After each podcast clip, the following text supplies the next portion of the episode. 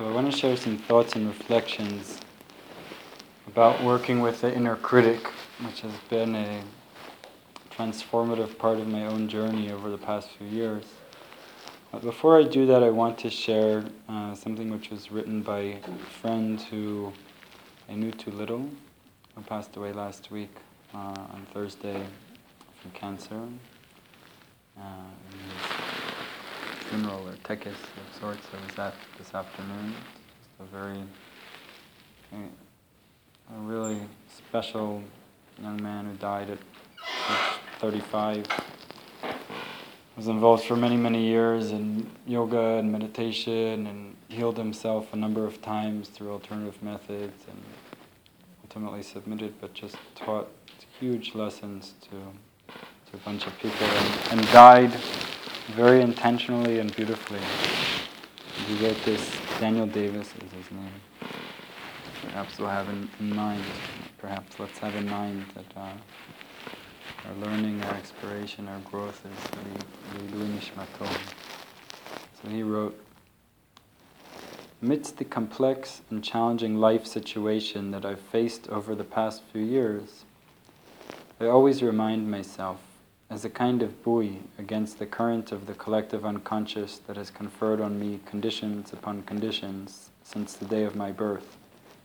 That death is okay. It must exist because without it there is no life.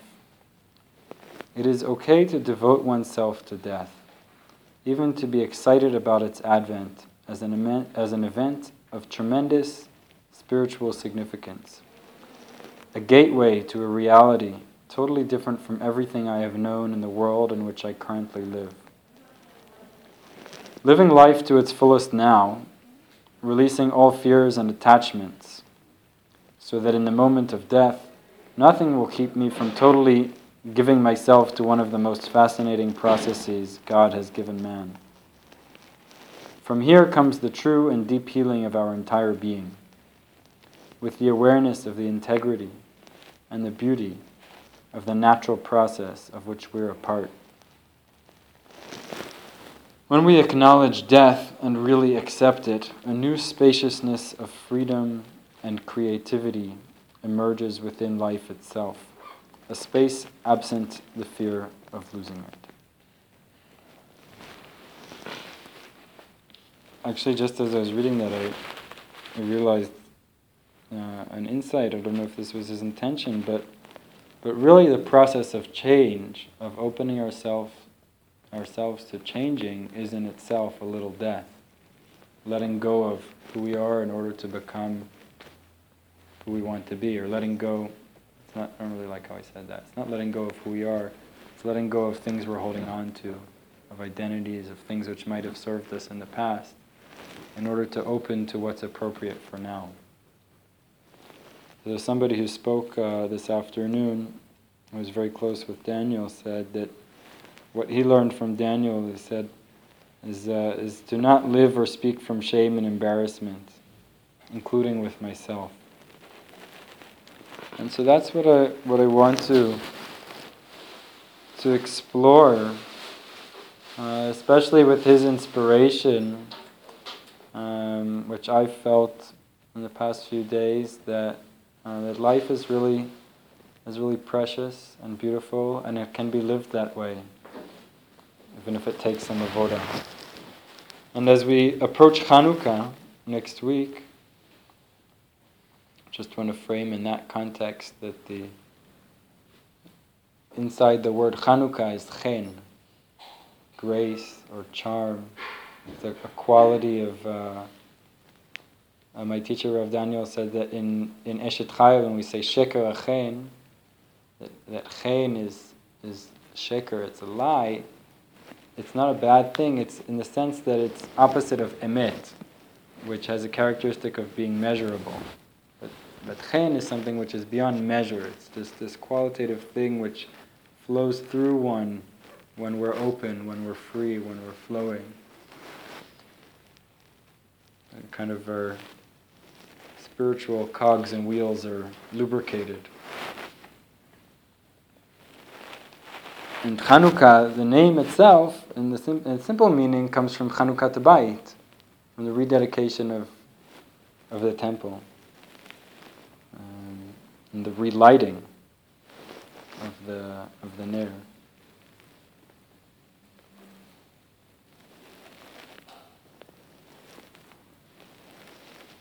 And the word of lachnoch or lechanech, which we translate sometimes as, as educate, like in English or in Latin, has the same meaning of leading out, leading out the inner potential or inaugurating, using, activating. Um, it's talked about in, uh, in Chassidut, in Kabbalah, that in the same way that there is the Mikdash, there is the Mikdash of ourselves. So we have a Chanukat Bayit of the Beit Mikdash.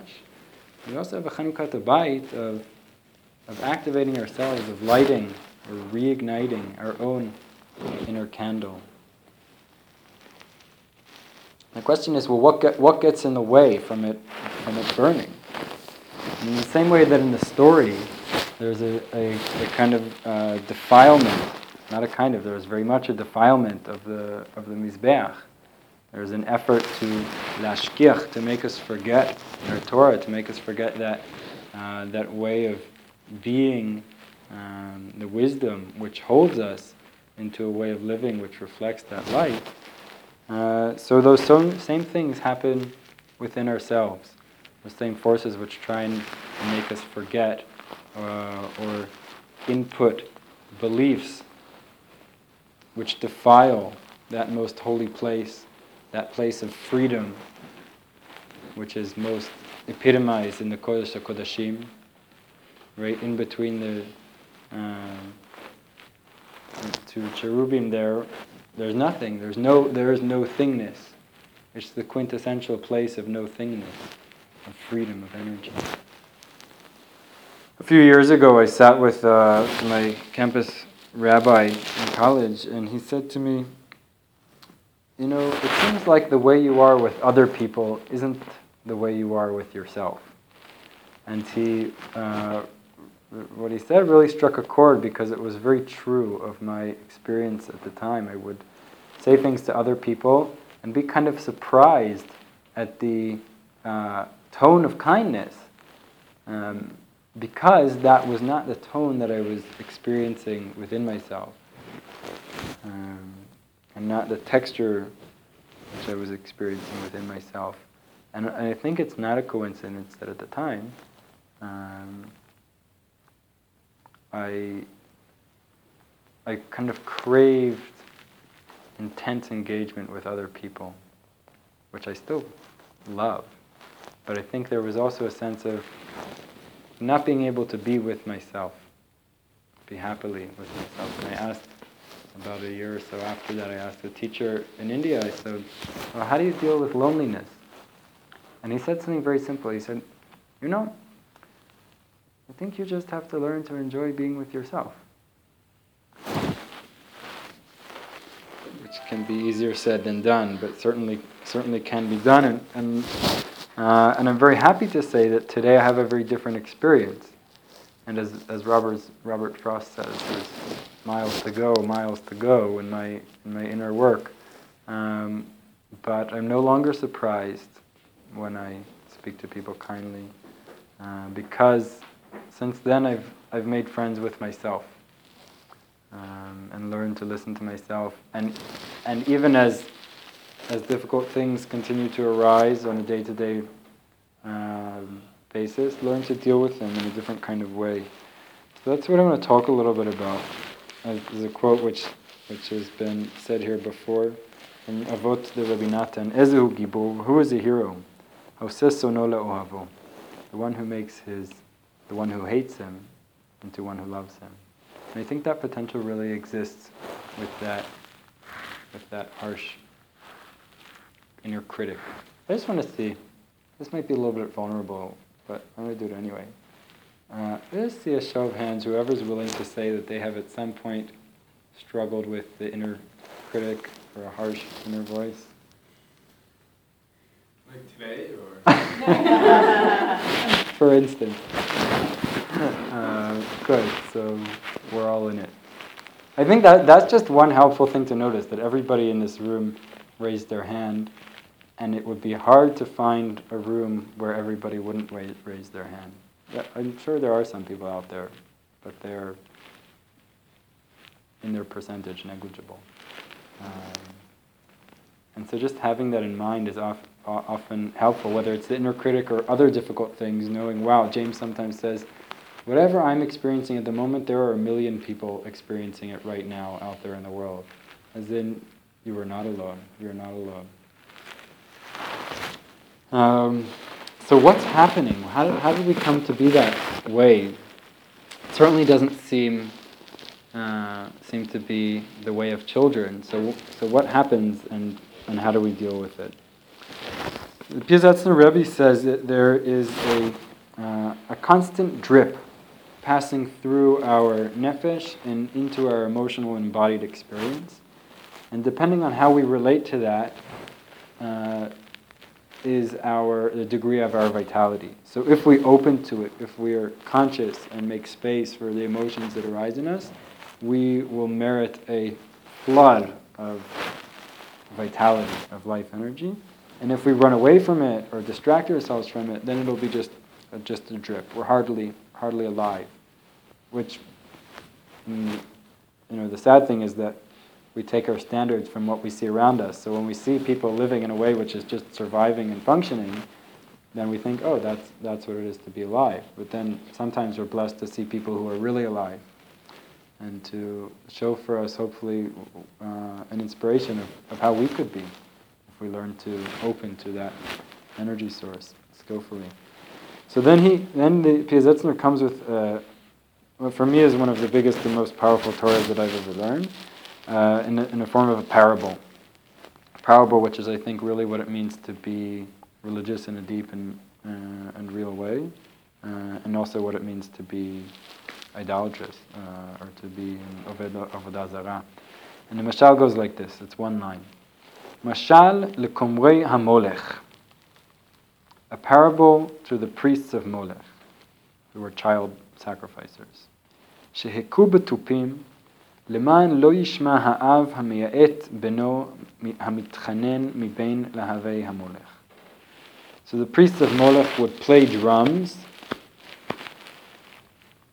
so that the father who's bringing his son as a sacrifice to be killed wouldn't hear his son crying out from amidst the flames of Molech, haunting, haunting him. He says the bodily feelings, the kinds of distractions we have, roar to such an extent that the soul quakes. What actually wants to come out into our consciousness from the neshama pass in vain. And he says it is a kind of miscarriage of the soul, a missing out on life.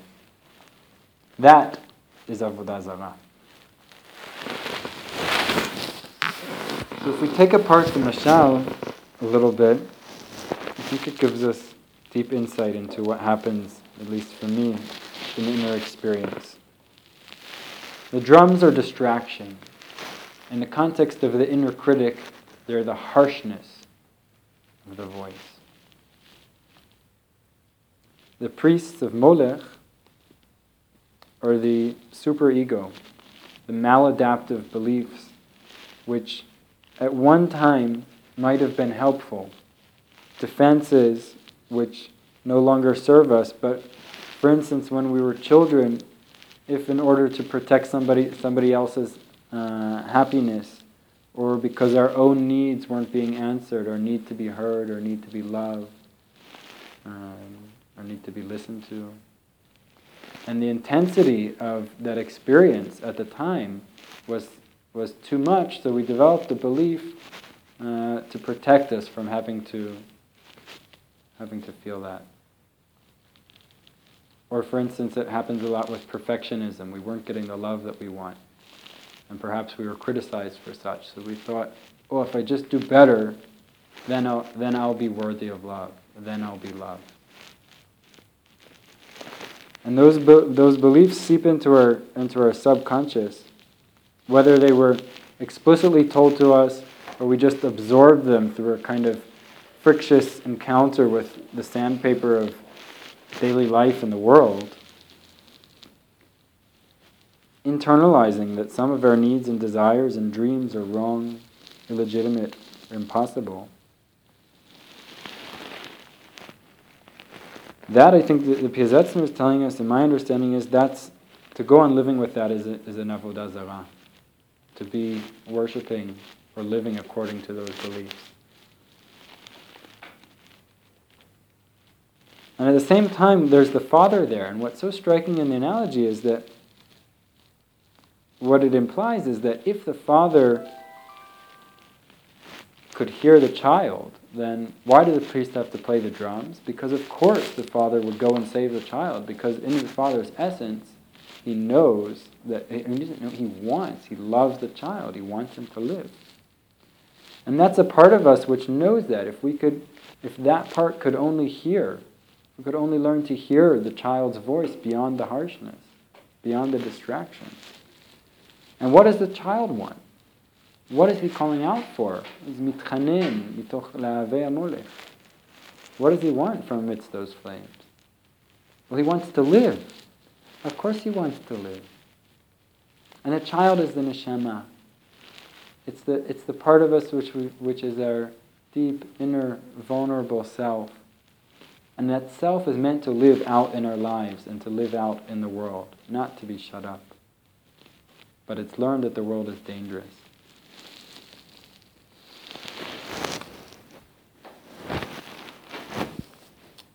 Friedemann Schaub wrote a book called The Fear and Anxiety Solution recently, and he says there are two prime motives of the subconscious one is protection, and one is happiness. Protection and happiness. It starts to give us a, a sense of, well, how do we work with this situation? He explains that much of negative emotions is the experience of avoiding. Which says to me, first of all, the, and the Piazetzner says this as well, the first step in the process is to be aware, is to notice. First notice, ah, harsh voice, inner critic, negative self-talk. And then remember, oh, maybe there's more to this than meets the eye, and then start to listen. He says, there is a language that the subconscious understands and speaks that we have to consciously learn. The language is the language of the emotions. So I want to suggest uh, just a few ways in terms of practically how do we work with that. And the first one is listening compassionately. So we notice sometimes in a meditation practice, when we get distracted, for instance, and then we catch ourselves. So I ask you, investigate what is the tone, what is the texture of the voice which relates to that distraction? Is it a kind of like, oh, you're no good at concentration, or you're such a bad meditator, or you've been doing this for how many years now? Uh, and, uh, and just noticing that and and for me, one of the, I think, big benefits of the practice has been that it's actually that point where the pra- that is the practice. That is the place of the practice. And the practice then is, ah, caught myself, and then inner, in the kind of like new uh, inner voice that I'm cultivating, it's time to assert itself. Um, what I might call like the me who is connected to my heart, or the mature or relatively mature Danny. Um, and, and, and then from that place say, just know what it was thinking. Ah, thinking. Thinking. Or, oh, fantasizing. Fantasizing. And I usually say it twice, and I say it in a slow and really gentle and loving voice. Because that other voice is just a habit. And it will continue as long as we inhabit it and perpetuate it. But when we stop and just notice it, it will only keep going until it runs out of the fuel that it has. So just by noticing, first of all, and not being, not being identified with that, as with any other habit or way of being, we can already kind of let it dry out. But we can even catalyze that process and then replace it with that compassionate self. Uh, Rick Hanson, who is a uh, neuroscientist and meditation teacher, explained something which was very helpful for me. First of all, the harshness and the, and the critique is there for a reason. And usually, if you listen, one thing you'll, you'll often find is, oh, I want to be good, or, or, or I want to be better. And that, is, that in and of itself is not a bad thing. We don't want to get rid of it. It's the harshness which is self defeating. And the reason that it's self defeating, or at least one of them, is this is what, what he explains that the voice that we hear inside of ourselves, we, our brain relates to as if it is something external. So when we encounter something external which is threatening, like, hey, anger, you know, there's like, oh, hey. And the truth is, when we hear that voice in our, inside ourselves, our defense mechanism goes like this. And it actually increases that sense of self, that sense of small self, because, which is putting up its boundaries because it feels existentially threatened on some level, which is intensified. And we want to be kind of relaxing that small self and opening to a more expansive, more resourceful place. So we're defeating ourselves by being harsh with ourselves, even though the heart of the harshness is about growth and is about desire for evolution and progress and betterment. So for me, that's just a very helpful understanding of why we need to be kind with ourselves if we want to relax and open.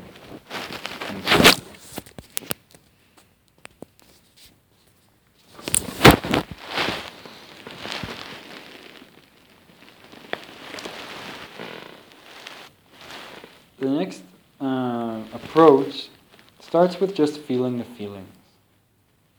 In the retreat last week, that was basically the instruction for the whole retreat. Just feel. Feel whatever is it's here. Let go of the story, let go of the analysis, even let go of trying to, to solve it, let go of trying to make it better, let go of trying to, to heal it, even. Because on some ultimate level, if we can just totally make peace with whatever feeling arises, even with harshness, then we're okay.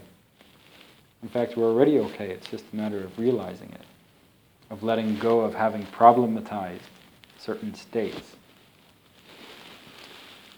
We can notice there's something harsh present. The same way, if we're sitting in a movie theater, and there's a movie playing on the screen, which might be very compelling, it might be very loud, it might have a very well designed soundtrack to engage us. But in the movie theater, there's a whole lot of space which is not the movie. At the same time, usually we're so engrossed with the movie, we, we're experiencing it as real. And the same thing is true in, in our minds with thoughts and emotions. That usually we're so engrossed in them that they, they become our whole reality, not realizing that there is a whole theater here, there's a whole spaciousness. And we open to that spaciousness or that field. And it's like, oh, okay, there's a lot of spaciousness, spaciousness here, a lot which is at rest. And there's also that voice doing its thing over there. That makes it a lot more manageable. Or if somebody comes in and starts spewing not nice things and we don't pay them much attention, and how long are they going to go on doing that for? Or, all the more so, if we start relating to them with love, with acceptance, hearing that they're also responding from a place of struggle, a place of suffering.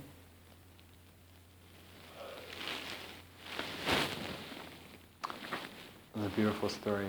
Uh, beautiful story in Jack Kornfield's book on forgiveness about a woman whose, uh, whose son was shot and killed. And she went to the trial of the, of the boy. It was a young boy, I think he was a, a gang member who, who shot and killed her son. And right after his sentencing, she stood up and pointed at him and she said, I'm going to kill you.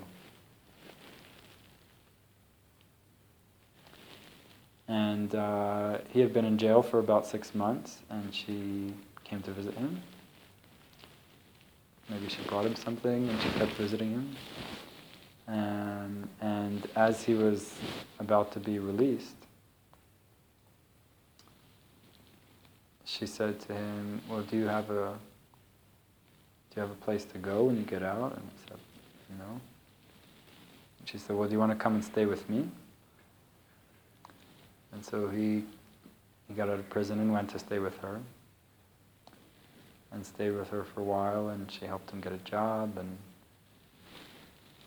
um, in the space of time they became friends. And it, and at some point, he asked her, he said, you know, that day in court where you said you're gonna, you're gonna kill me, what, what was that about? And she said,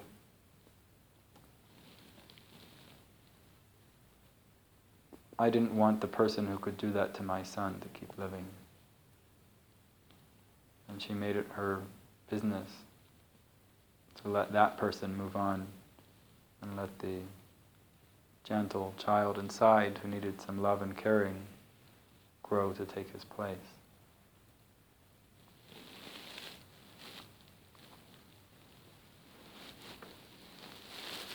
So, in, in that vein, one approach with working with that harsh inner critic is to first feel the feelings and then to explore underlying beliefs that brings them to us. So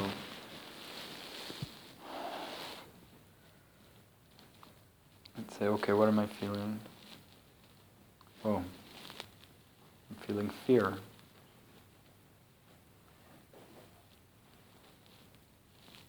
And what is the fear saying?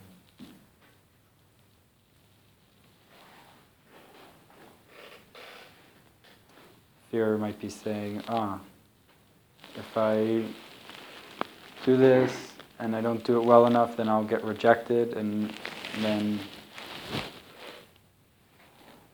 I won't be able to deal with that.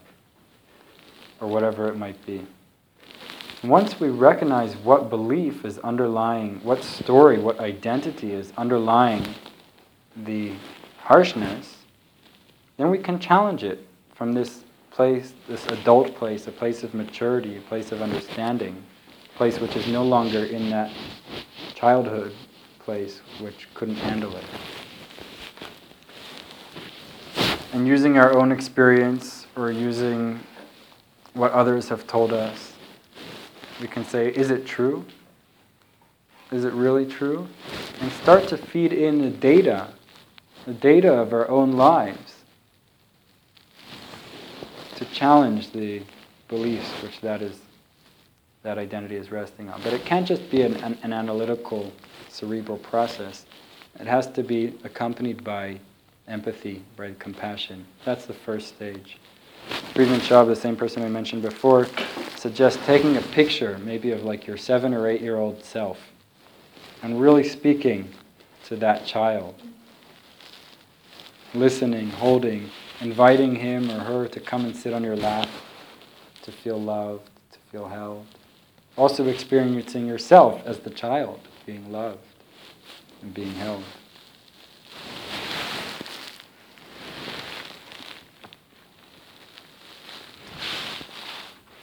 I heard that one of the uh, Tibetan words for enlightenment mean has two two parts. One is moving away, and blossoming or growing or something like that. So that's kind of what we're doing here. Part of it is not, not pushing away, but learning to not be consumed in the grasp of the harshness. And then the other piece is seeding and cultivating a new, beautiful way of relating to ourselves. So we said we sung at the beginning, uh, "V'ahavta lerecha kamocha." So Rabbi Nachman says, you can read it V'ahavta le'racha kamocha.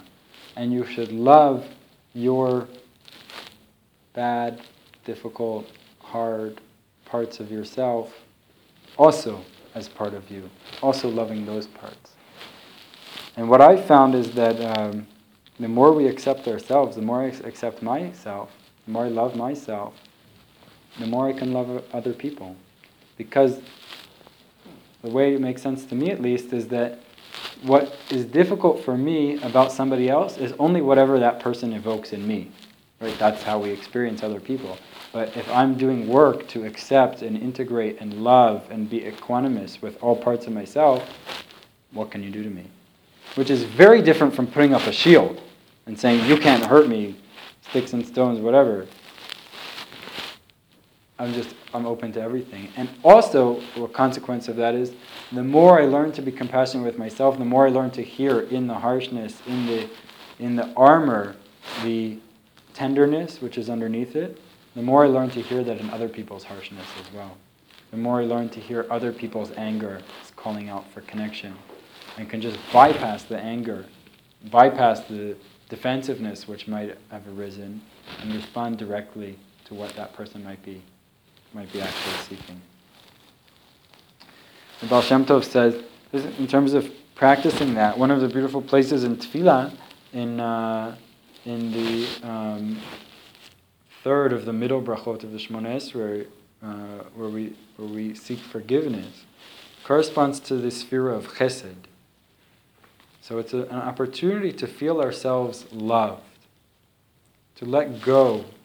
Baal Shem Tov says in, uh, Amud Tefillah and Parshat Noach, the pasuk where, where uh, Noach is, is being given instructions for building the Teva, the ark, it says, Ve'el ama tchalena milamala. And Baal Shem Tov and, and kind of like stop off that window, one ama, one measurement from, from, from above. And Baal Shem Tov says, Al tikra ama ela ima.